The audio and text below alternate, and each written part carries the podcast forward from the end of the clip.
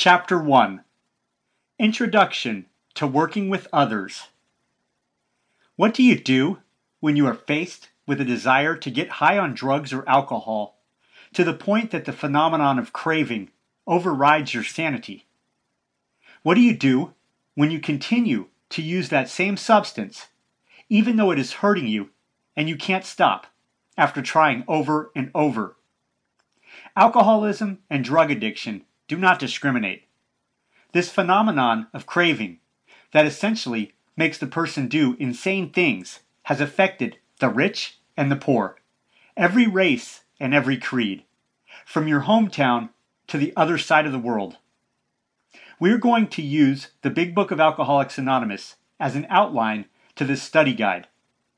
At the time the Big Book was written, the medical profession tried over and over to find a solution to the problem of alcoholism and addiction. In the chapter Dr. Bob, it states that alcoholics were unable to be honest about their situations when being treated by psychiatrists, psychologists, and other medical professionals. And when they were able to be honest about their drinking, they were as baffled as anyone else. Yet a sober alcoholic or drug addict can make a connection with the alcoholic or addict still in full blown addiction. The reason is simple the out of control drinker or drug addict can see that the now sober person has been right where they are currently, but is now sober.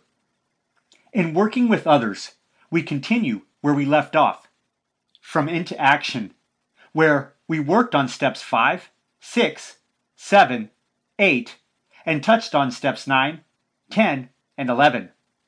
One of the intentions of working the 12 steps is to find and build a relationship with our higher power. By working these steps, we develop a new attitude and relationship with our Creator. Up to this point, in steps 1, 2, and 3, we have admitted we are powerless over our addictions and that we need God's help.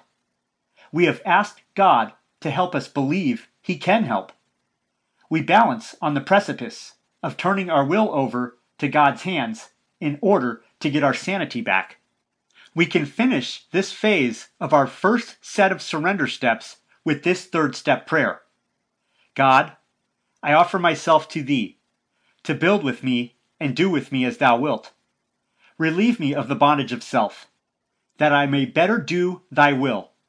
Take away my difficulties, that victory over them may bear witness to those I would help of Thy power, Thy love, and Thy way of life. May I do Thy will always. Then we started on our house cleaning by writing down our inventory to take stock of what has influenced our addictions in step 4. Made a searching and fearless moral inventory of ourselves.